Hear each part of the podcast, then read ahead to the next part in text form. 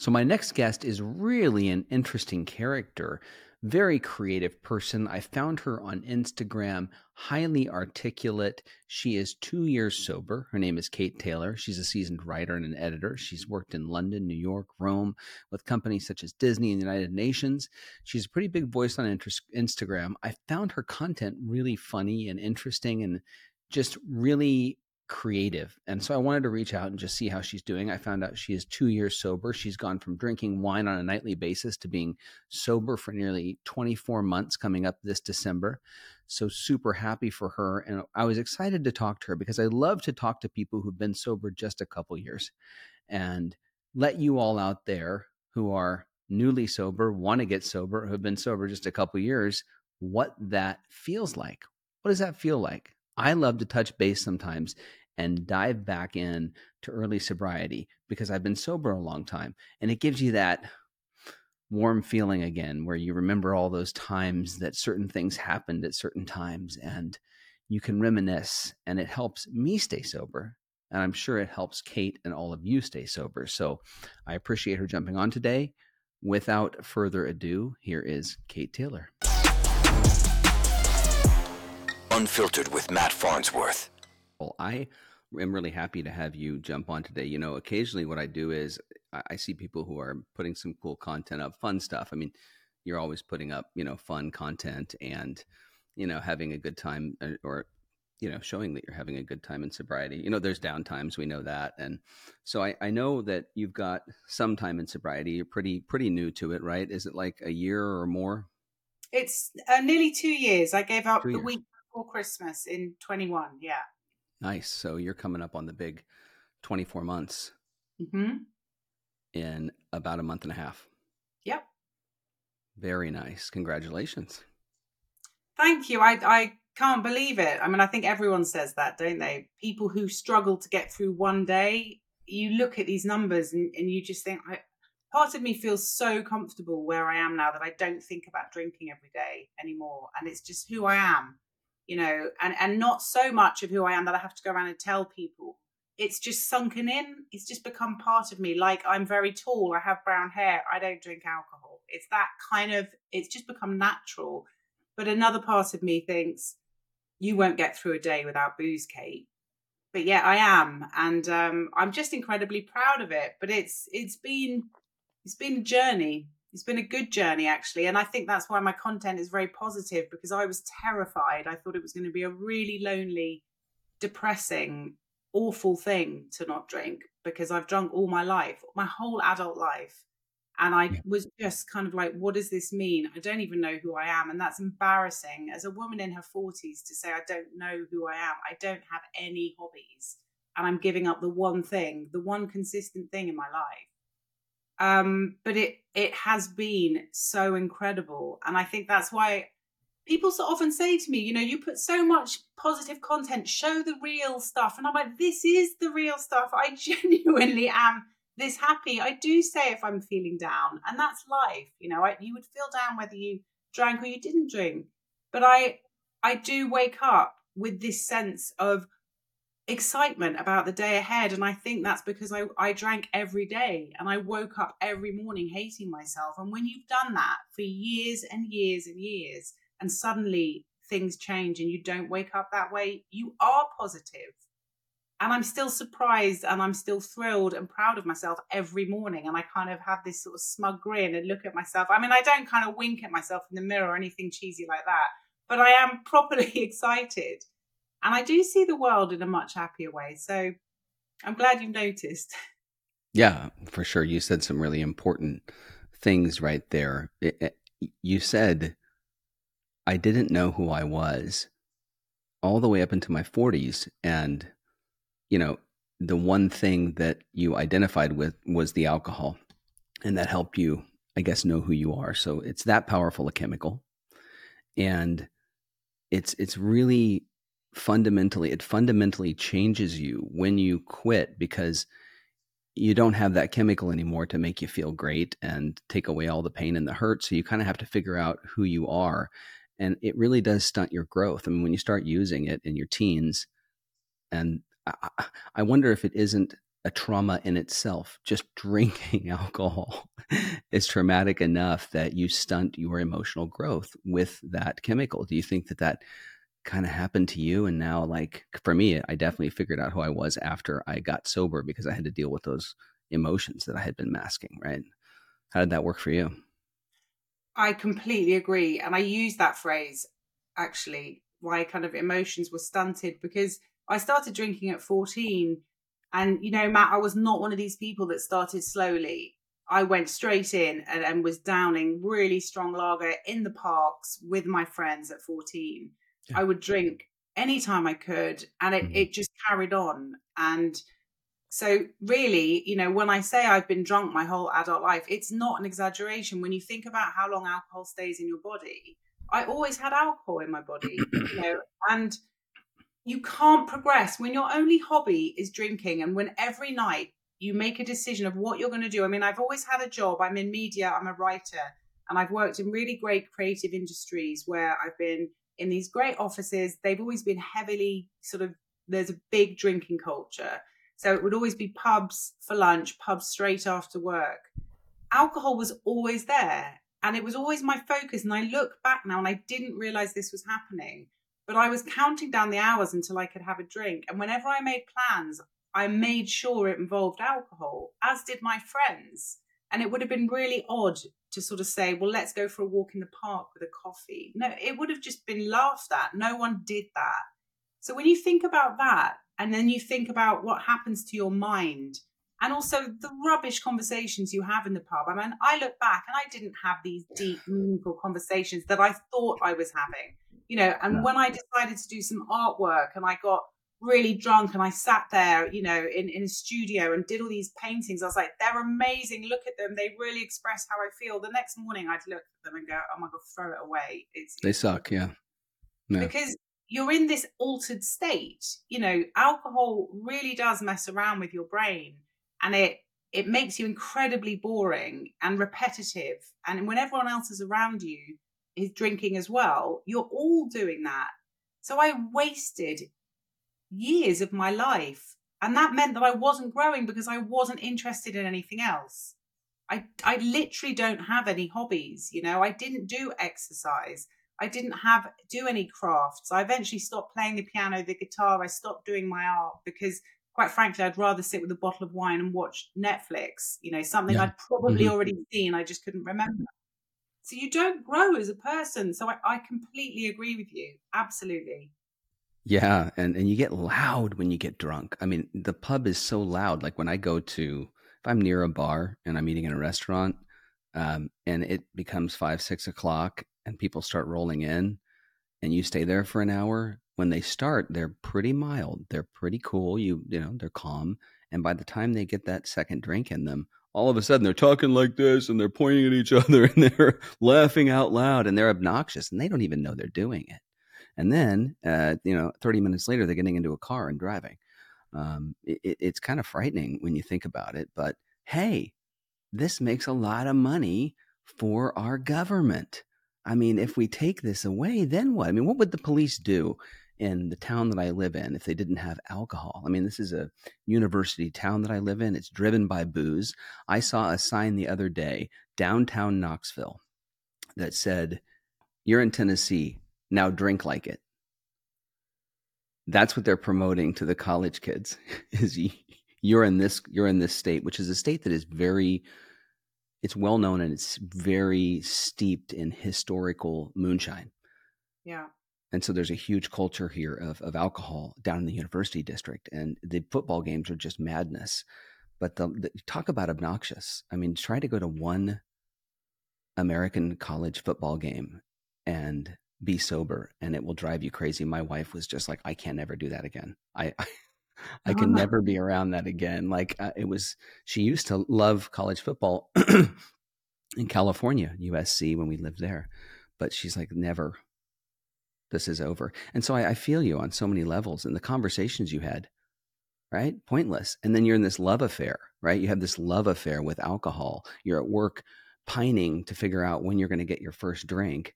And you know, there's so many things now that you're sober. I'm sure that you're like, yeah, you want to go back and you want to change history, but you're also so grateful like for where you're at right now and all of the gifts that sobriety has given you.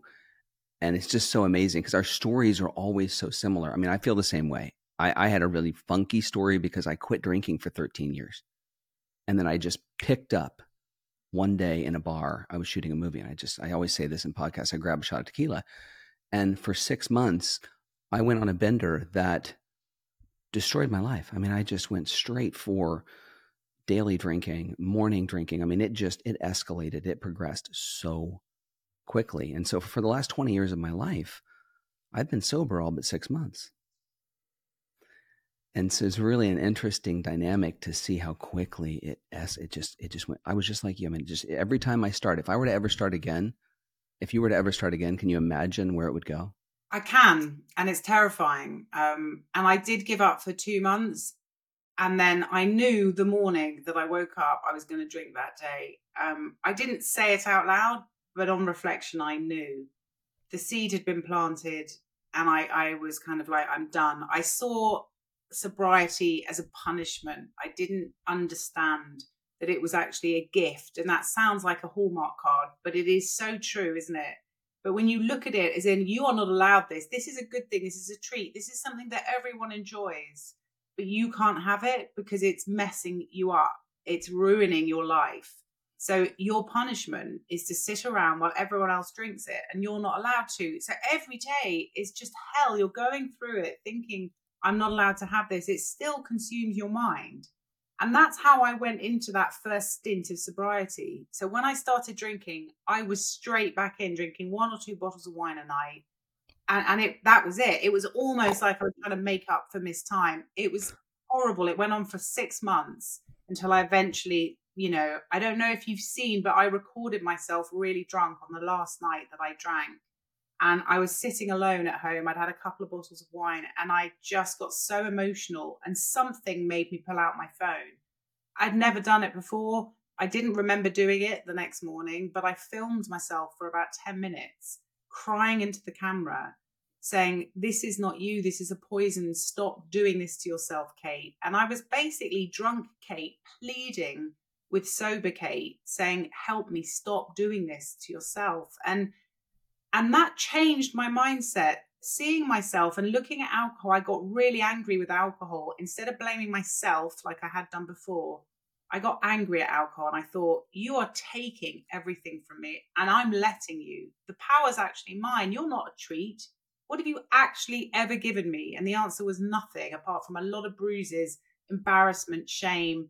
You know, I've had awful accidents. I can't believe I'm still alive. I've ended up in kind of heroin dens in downtown Tottenham in London, which are terrifying just because I found someone I wanted to go to the pub with who would stay out later than my friends. And I just went mm-hmm. off on the tube you know, I've, I've been in some really awful situations and I thought, why am I doing this? This isn't a treat. And so that time I went into sobriety fighting against alcohol and saying, this is self care. This is the treat. This is you looking after yourself. You're not missing out on anything. And I think it was that that that has allowed me to get to this point in my sobriety without feeling like I'm I'm being denied something nice because I don't want it not I don't not need it. I don't want it. I wouldn't I hope I never drink again because I've seen it for what it is and I can see what it was doing to me and and now I'm nearly 2 years away from it. It's it's heartbreaking to look back on the person that I've become. Wow. Well, Kate, that is uh you know, we just don't love ourselves. We just yeah. don't care enough about ourselves. And isn't that interesting that we've beat ourselves up so much and we continue to beat ourselves with this chemical? Just just kick our own ass. Yeah. And hand our own ass. Why? Why do it's we want to do harming, isn't it? It really is.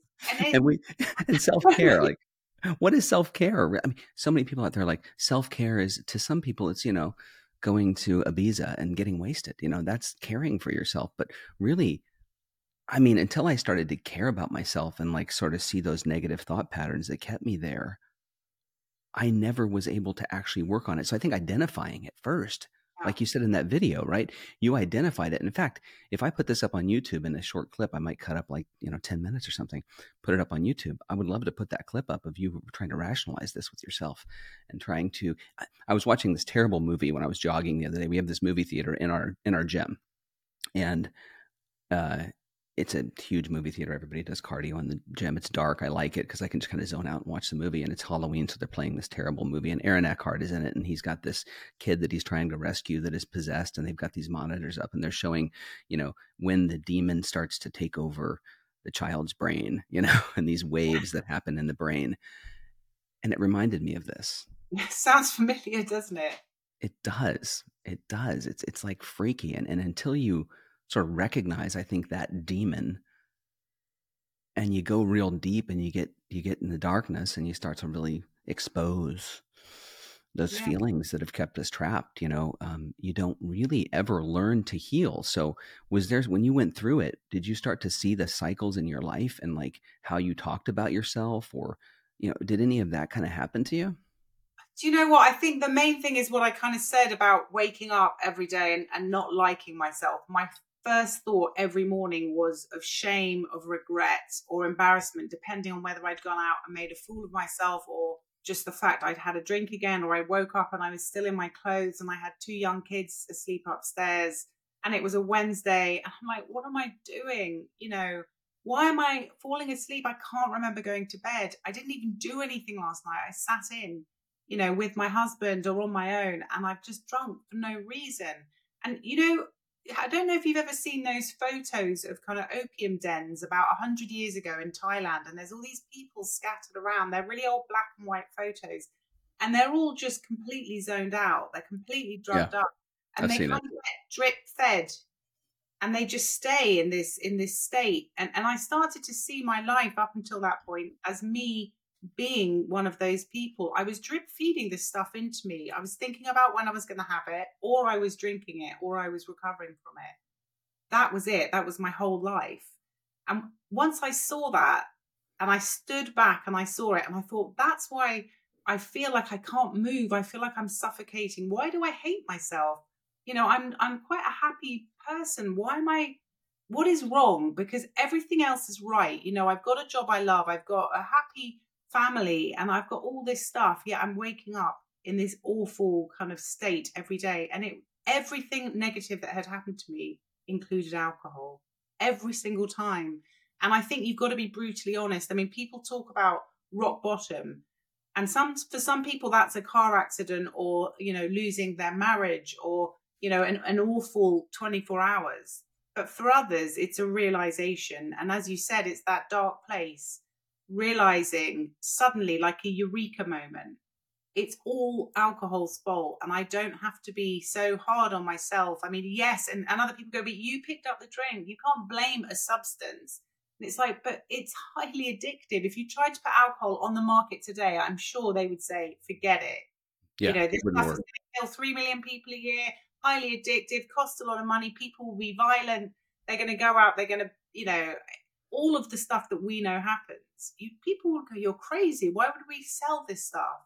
But once you see it for what it is and you eliminate it, and then sort of day by day, I started to realize things were getting better. I was looking better. I was feeling better. I wasn't waking up in a negative. I was starting the day with a positive outlook. People were noticing and saying, You look great. And I thought, Well, no one said that for 10 years, you know. And I thought I'd lose all my creativity. I mean, I don't know about you, but for me, I've got a very creative job. And I write, you know, in my career, I've done things like I've written Disney comics and I've also written courses for the United Nations about working in war zones. I've written kids' books. I've done, I do a lot of creative writing. And I thought, oh, I'll never be able to do this because alcohol kind of gives me that edge. Hmm. And it wasn't like I was drinking when I was doing it, but because I was always in this kind of recovering or about to drink mood, state of you know play i was i'm really worried but again the opposite happened and my work has just excelled since i gave up. So it's a bit like having a baby. Every time you start thinking this is getting really boring can you grow some teeth or say something or move or learn to walk? They do and you kind of go oh that's exciting. The same happened for me with sobriety. Every month or so there was a new realization. There was someone different looking back at me in the mirror. And my life changed in these ways that I just couldn't believe. And it was always back, I could always take it back to the lack of alcohol in my life. So I flipped it over, if that makes sense. I can't oh, yeah. remember the question, Matt. I'm really sorry. I just started rambling on then. No, it's okay. I, I have like you. You said there's about ten things to unpack in what you just said, right? So it, it, you went, you went, and it's good because I, I get it. I understand it. And first of all, you are more creative now, which is great. I think that's fantastic, and I agree with you. I think alcohol actually holds us back. It's that we, um, as we are so used to using it, that it is just like a crutch that we use and we think it's making us creative it's not we know that um, alcohol is i think the third cause of death or something it's way up there on the list but that doesn't include the violent crimes that take place which uh, which most up 50% of violent crimes in, include alcohol so think about that murder 50% of them include alcohol the person the perpetrator or the person being murdered is under the influence yeah and so it's so it's such a terrible chemical. And you're right. If it were on the market today and they tried to market alcohol to people, they would say, no, this is not going to work.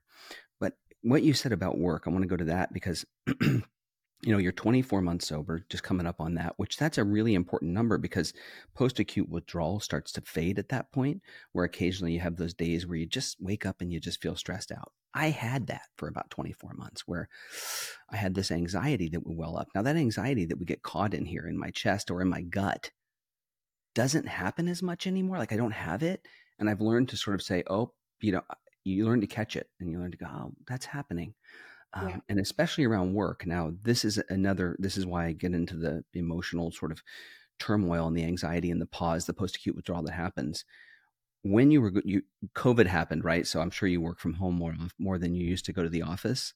And that might have been kind of a godsend for people like you and I who no longer are around these people in the office in that culture because people, places, and things are such an issue for alcoholics. How do you manage it now? You have a big job you know do you still go to functions? Do you still go into an office? How did you transition and what did what were people's reaction that knew you in the work environment and now see this change? A lot of people worry. They get they, about the stigmatism and they're so concerned about what people are going to think about them when they quit drinking right? Yeah.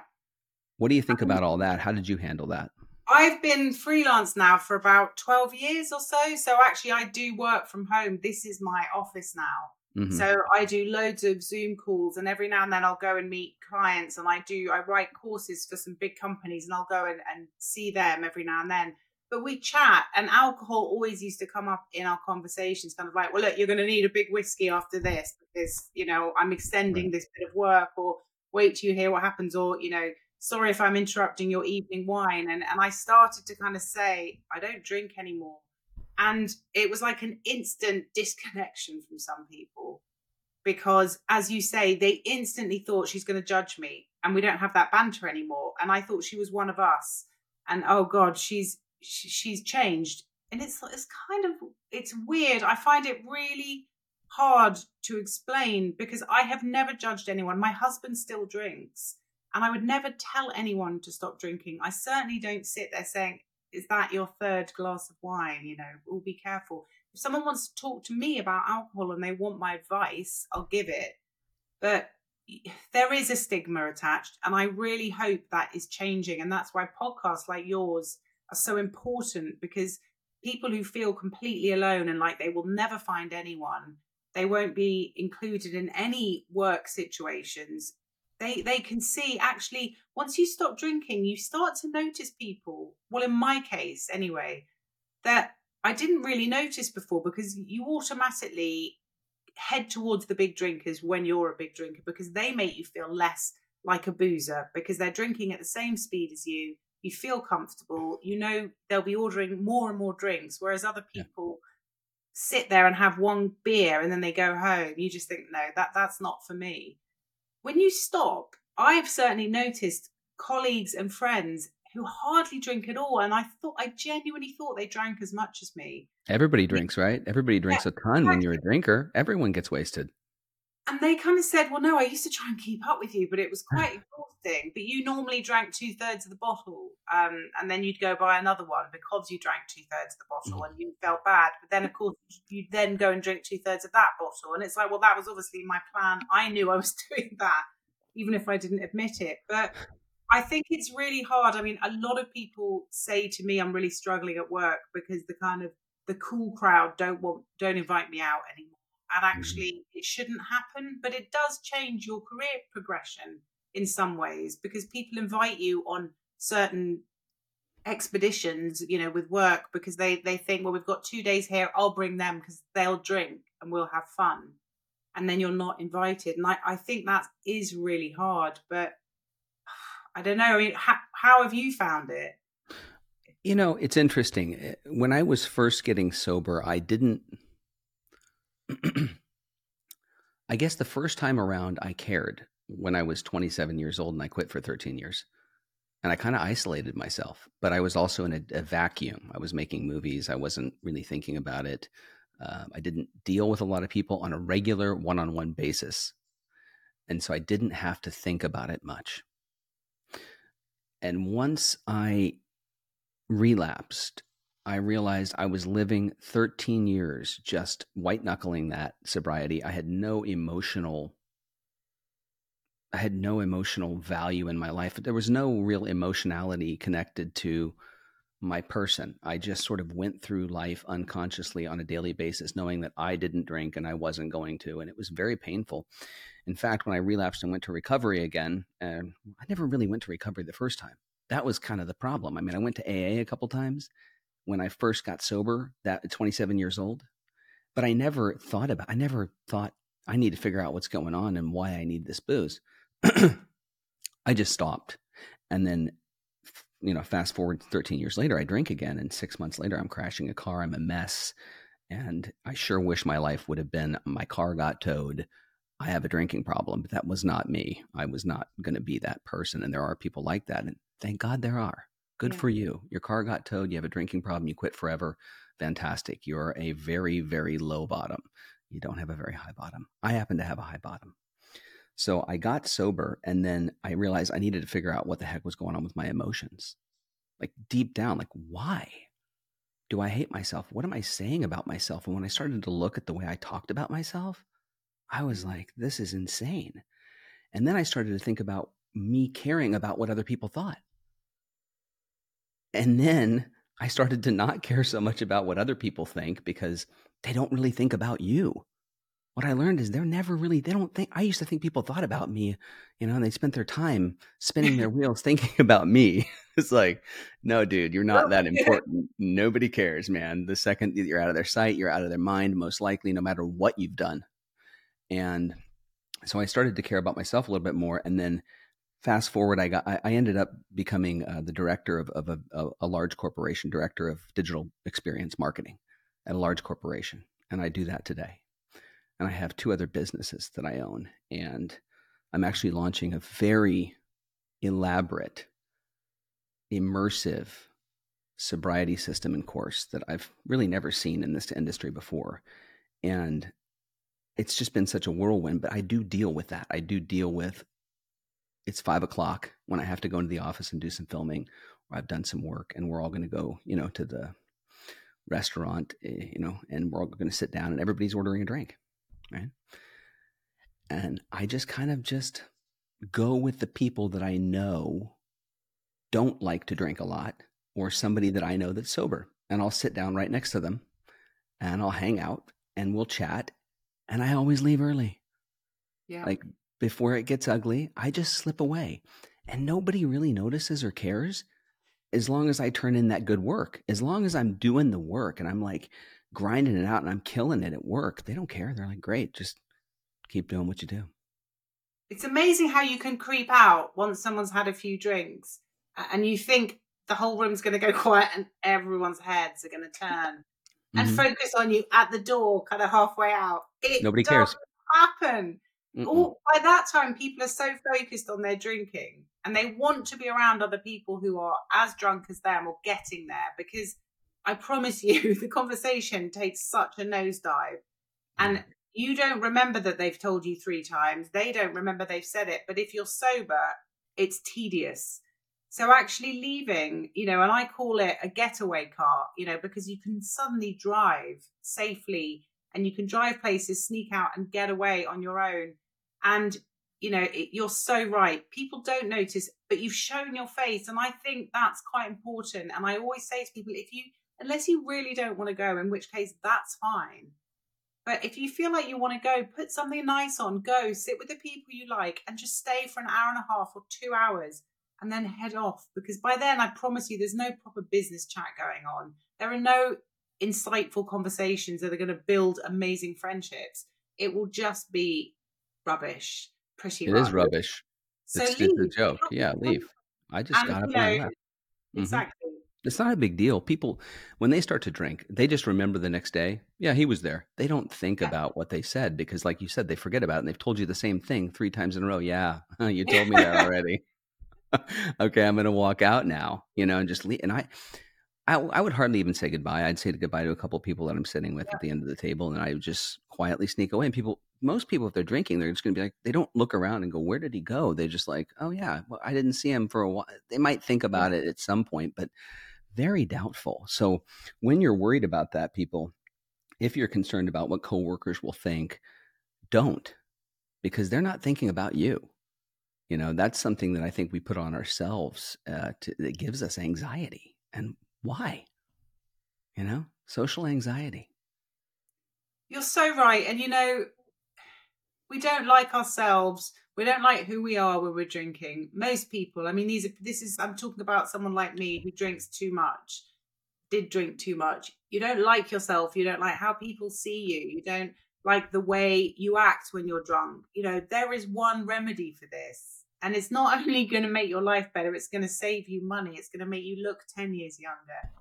You know, alcohol does all of this. And I'm still gobsmacked at the fact I let it go on for so long. You know, you asked me earlier, why did we do it? And and I maybe it's because it's addictive. Maybe it's because I was bored. You know, I'm sitting in suburbia. I'm an adventurer. I, I I've chosen to move country within four weeks of having the idea, and I've gone.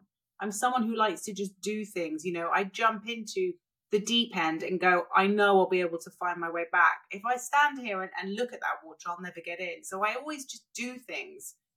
Sadly, I took that approach with alcohol and I went in hard. I was a ladette. Most of my friends were males, heavy drinkers. From, you know, my late teens, early 20s, I was out in the bars till they ended. But what I didn't realize was the long term damage it was doing to me. You know, I should have stopped once the partying stopped, once we all got proper jobs, people started settling down, I really should have pulled away because it's really sad to look at the person that I had become. Who wants to be known as someone who just sits alone and drinks alcohol in a dark room? I mean, it it is sad, isn't it? And my heart goes out for the person that I was, but I was trapped in this cycle. And then because you don't like yourself and you say, oh, I just want to escape, you're not escaping anywhere when you drink alcohol. You're literally getting drunk. You're drugging yourself. You don't escape. It, it's one of those phrases that really annoys me now because I used it so often and it was just an excuse. They're all excuses because you want to carry on drinking. And I think it was really important for me to face that fact. You know, that whole idea of escaping was really kind of it, it just made me feel like my old self. I'm escaping somewhere. Alcohol makes my mind get into this kind of place. No, Kate, mm. you're drugging yourself. You're sitting in your living room drugging yourself. That's the truth. Mm-hmm. And I mm-hmm. think I think that was an important shift in my life.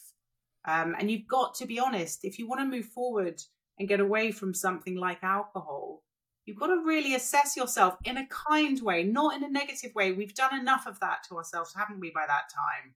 You know, but say, why don't you like yourself? Why are you worried about why, what other people think? You don't like yourself because of the things you're doing, the choices you're making. So make other choices. You know, you've just, it's quite simple when you step back and you imagine giving that advice to a friend or someone you love. That's exactly what you'd say. And we need to get better at saying that to ourselves, I think. Yeah, self talk. Well, the negative self talk, we can tell ourselves that we're adventurers and that we're this elaborate creative artist when we've had a few drinks. It's very easy to con yourself because you're conning yourself into thinking that you're this thing, this person that you're not. It's an escape, as you said. Alcohol is point blank, period, an escape from normal life. I personally used it to escape from what I thought was a mundane, normal, boring life. And what I learned to realize is that people that are called normies who don't drink or don't have a problem with drinking live that normal life and are very, very happy. And I started to say, well, when I got sober, why can't I have that life? Why can't I be happy with my normal suburban life? Why does it have to be this, you know, movie star status? I used to be in Hollywood. I used to do all kinds of stuff, and it was it was a very intense life. And why do I need that? Well, I don't. In fact, it's it's a negative type of life. It's not a fun life at all. And you can look at things through different lenses, right? So you can say to yourself that I, you know, the lens that the life that uh, drinking and partying and you know being in Hollywood and having a great time and every night is an adventure as fun. Or you can look at my solid, secure, healthy, happy, you know, life in suburbia is fun. And you just have to rearrange, I think, the way you see it. So it's reframing the way our brains think. And believe it or not, the positive aspect of the boring life it's now positive it's now a positive not a negative for me if that makes sense it's like the bo- yeah the boring life is like oh my gosh i never knew that that was the life that's how everybody feels. all the time waiting for me i feel and good look, and look at the things you're doing matt i mean you just listed all the things you're doing which i'm sure a lot of your listeners are just going wow i need to up my game because this guy's on fire.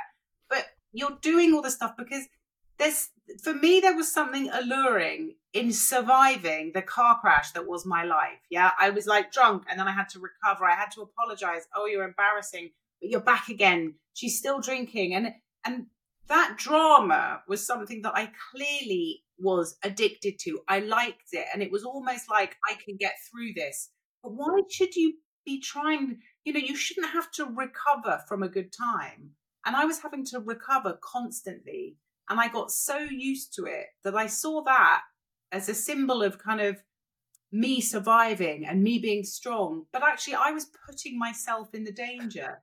and calling it a good time. But is it really a good time? And, and trying to survive it. I mean, when you look at it that way, it's not very cool, is it? Because it's not like you're out in the jungle surviving some awful situation where you've been left. You are literally creating the trouble and then dealing with the fallout you know yeah you know what's cool is helping people like being sober helping people making money providing for your family being yeah. emotionally sober and being there for your kids when they need you that's cool yes but until we learn that we're kind of messed up i think like i think this all goes back to our past right it goes back to people pleasing what we've told ourselves probably trauma that we had in our childhood that i had that i never resolved that i never dealt with maybe my mother wasn't emotional enough whatever it may be I had to go back and deal with it. And we tend to please people like and and then we get ourselves in trouble as well. Have you ever dealt with that like the people pleasing aspect of things?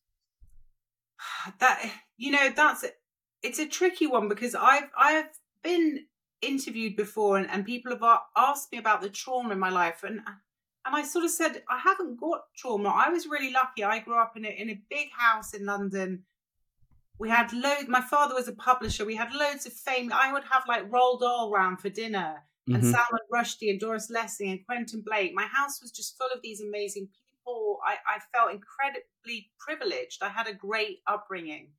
But then when they started asking me about more kind of details about my family, and I'm like, well, my mother never gave me love. She never hugged me. She was really strict. You know, my dad drank all the time. Um, he was always out. He was the charismatic party one. Yes, there was always alcohol around. Yes, I couldn't wait until I was old enough so I could drink it.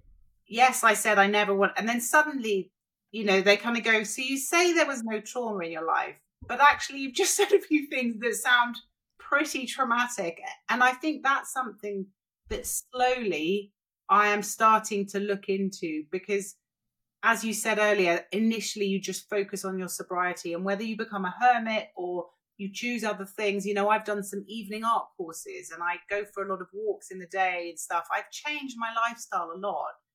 But things like that, that are, you know is going to kind of knock the wind out of you because you've got to deal with it. I, I am slowly talking about those things and thinking about the effect they had on the person I became. And it's also that comes back to not blaming yourself always, you know. And most of the people I know who are sober because they drank so much, they've always blamed themselves and they've always put on this mask of kind of happy, fun person, almost like a kind of circus act. And when I look back at myself, I kind of was that. I was always the one who got the most drunk, who made a fool of myself. And it meant everyone else could always go, focus in on Kate. She's made more of a fool of herself than me. And they loved me around for that reason. I was incredibly generous with my money, you know, and actually, I'm sick of being that person. I'm actually slightly damaged and I've been hurt in the past and I drank for a reason. And it's time that I kind of look after myself and, and as we said, find out who I really am. And mm-hmm. you do that. You do that by really putting all the pieces together so they make a whole picture that you're happy with. You can't leave one piece out, can you? Or it just no. doesn't work.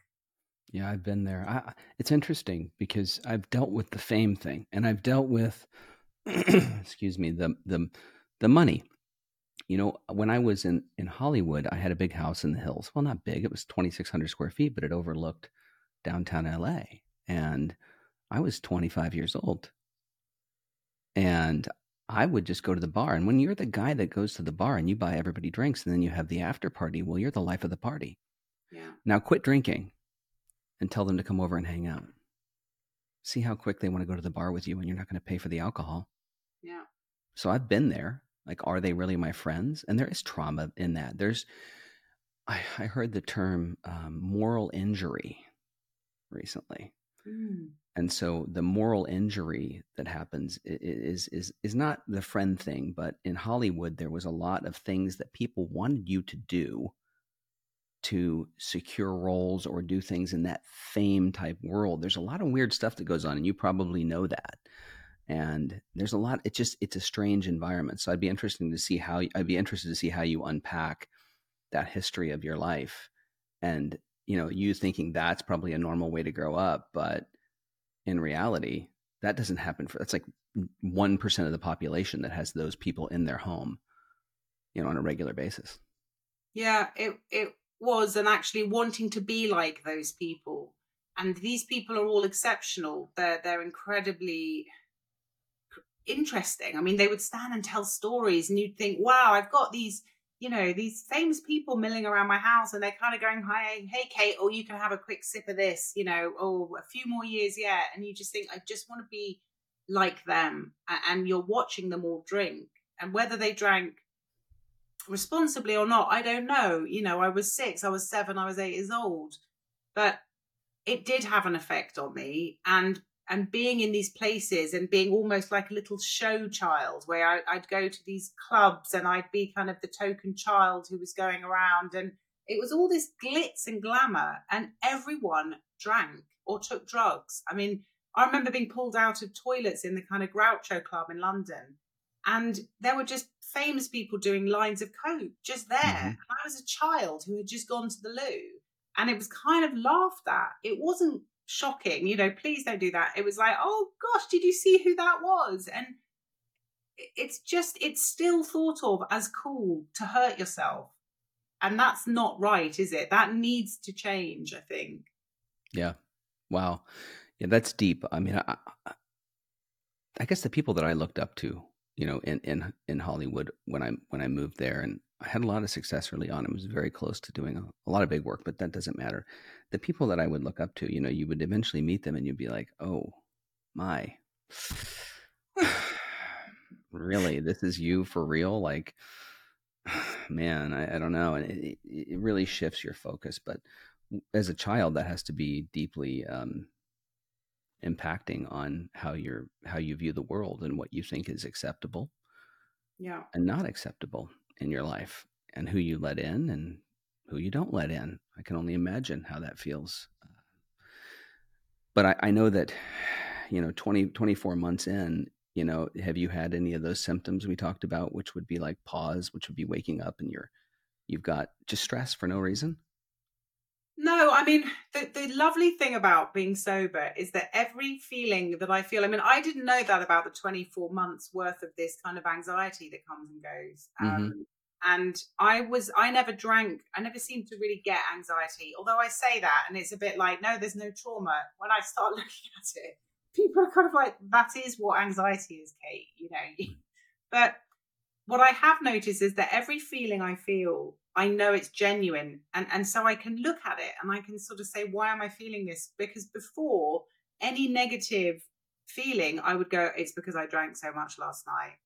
And I couldn't tell what was real and what was drug induced, basically. There's no other way to say it. I, I couldn't pull these things apart because my mind was constantly up and down and my emotions were so flamboyant. I had no idea which were the real Kate and which ones were from this toxic substance. So it's very mm-hmm. hard. If you don't know what's real and what you're genuinely feeling, you can't actually help yourself because you don't know what's going on. And I lived like that for over 20 years.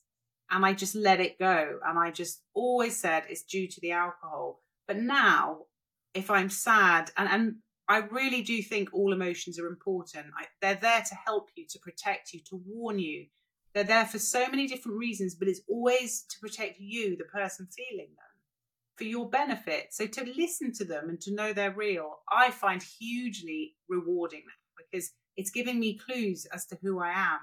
And I still feel like a child who's trying to put this put these pieces together. I mean, I'm a mother, but I still am working out exactly what makes me tick and what makes me sad and the people I find scary and the boundaries I'm having to put up now. I've never put boundaries up before. And I was always proud of that. And that's crazy because Mhm. you get hurt, you get used. Um, you know, and I'm sure you've experienced that just hearing, you know, what you're saying about your life. People do use you and and they can determine whether you like yourself or not by using a few words or saying something about you. And that's horrible. But when you're confident in who you are and you're strong and you go, I've got my feelings, I know what they are, I know why they're there, and I know why they're important. So you can just step back, please, because I don't need you near me. You're not doing me any good. And there's something so powerful about being able to say that and being content with being on your own. I love being on my own now. Yeah, the lone wolf is great. I love being a lone wolf. I have all my life. I've always been a lone wolf. Yeah. I've never been able to have a lot of male friends. Um, it's just not in my wheelhouse. And I know that, but I had to accept it. And I also am not really close with, say, my brother. Um, I, I'm pretty close to my parents. And I think that what you're saying is so interesting is identifying those times that we are, you know, able to please people and, and hurt ourselves, even if it's family. Sometimes, you know, I was talking to a client recently and they were saying that they've got this tumultuous relationship with a family member for years. And I brought up this old story about my counselor in recovery who sat me down and I was going through a tough time with my now ex wife. And he said, It doesn't matter if it's family. I'm going to tell you a story. I've got a brother. And I was like, Okay, cool. How's he? And he's like, I wouldn't know. I haven't talked to him in 30 years. And I said, Okay, interesting. Why? And he said, Well, one day after I got sober, I just realized that the relationship wasn't a good relationship for me. And even though it's my blood relative, it's just not a good relationship. And I told him, I just don't think we should talk ever again. And the brother agreed, and they never spoke again. And he said it was one of the best decisions I've ever made because nothing but toxicity ever came out of that relationship. And sometimes it's so hard to do what you have to do in sobriety. It's so hard. And as we navigate through it at 24 months, you're going to start to see more and more patterns, uh, you know, that, that you're going through that this happens. Like it happened to me like 24 months, 36 months. I started to really see these patterns. And then at five years, I was like, wow, um, you know, you really, it really opens up in, in, that, in that time frame for me. But, you know, do you, do you think that there's things in your life like that you're looking at now and you're going, wow, you know, maybe this relationship is not what I thought it was, or maybe that relationship. And it's hard to admit because these are close relationships, you know, but how am I going to deal with that? You know? Absolutely. And, and almost you reassess every relationship because you become, relationships become so much more important to you and it's not about quantity anymore. It's not about being popular, getting invited to certain parties, having throwing these amazing parties or doing the fun things or getting invited to this launch or this premiere. It's not about that anymore. It's about having people around you that you totally trust and who you know care about you and have your back. And when that happens, you really assess every relationship. I, I certainly do, and not in a weird way. My friends don't come around for coffee and I get out my notebook, you know, start asking them questions. But I, but I look at it and I look at the relationship with my husband, and I think, and I've said to him, "You're a drinker." Mm-hmm. I actually find it disgusting the smell of alcohol. So when he has a drink, he sleeps in the spare room you know, but it's like, well, where's this going? I don't think I want to be married to someone who drinks a lot in 10 years. And I've told him that. And I said, I don't want to just bring this out of the air and then just sort of say, it's over. I don't like alcohol. So I'm telling you now that it's a concern of mine. And it's like that. I'm taking baby steps, but I kind of want to clear the decks and I want to have the people around me who who I oh, every time my phone rings I want to be happy to answer it because I know it's going to be someone I genuinely care about and I'm definitely moving towards that place and and I've got much fewer many fewer much fewer people that I speak to often but I absolutely adore them and I know they've got my back and and I've got more than enough and I think that's something that you really come to realize. You you only need one or two people in your life that you love and that who love you back. That is enough. You don't need to surround yourself with these people that confuse you and who are toxic and who make you question yourselves. Why would you do it? It's very hard to be grown up enough to say we're better off apart, even though that's the harder option. But in the long run, you will be so much happier won't you? I mean, that sounds like that's what you've had to do. And I've certainly gone through phases of my life where I haven't spoken to my mother. You know, I phoned her up to tell her I was pregnant and I hadn't spoken to her for a few years. But I just thought this is this is hurting me. It brings me no joy at all. And and so so be it. Yeah. I've been there. It's it's not the reaction you want. It never will be. No. We can try to manifest something with this relationship that we want, but it if it doesn't work, it doesn't work. And I think that's what's so hard to realize. And a lot of times when you realize it, it's it's often gone on too long and, and you kind of wish you had stopped a lot sooner. And now your life is so much better and you're like, well, I wish I could get that time back. And I didn't spend that with that person. But, you know, a story about me and my wife now, she drank a little bit when I first met her and I was sober, but it was just a glass of wine here and there. And, you know, eventually she saw my sobriety and she just I never I never said don't drink. I didn't preach. I never said, you know, you you shouldn't do this. I mean, I kind of would be like, uh, I don't, you know, like yeah, I don't want to make yeah. out right now after you've just had a glass of wine. But but I kind of just was like just relaxed about it. And eventually, sure enough, you know, one morning she woke up after having way too much wine at Thanksgiving and she was just anxiety ridden. I remember her trying to like prune some uh, trees out back, some and, and she, some flowers, and and she just looked upset. She looked really stressed out. She said, "I'm just done." And that was her moment, right? And that was, oh my goodness, she's been sober over three over three and a half years, almost four years. Wow. So she just stopped. So there is light at the end of that tunnel. You know, I don't know the details of your relationship, but it is hard to be with someone that drinks. It's really, really, really hard. And, and I know that people that drink the same amount of alcohol often stay together.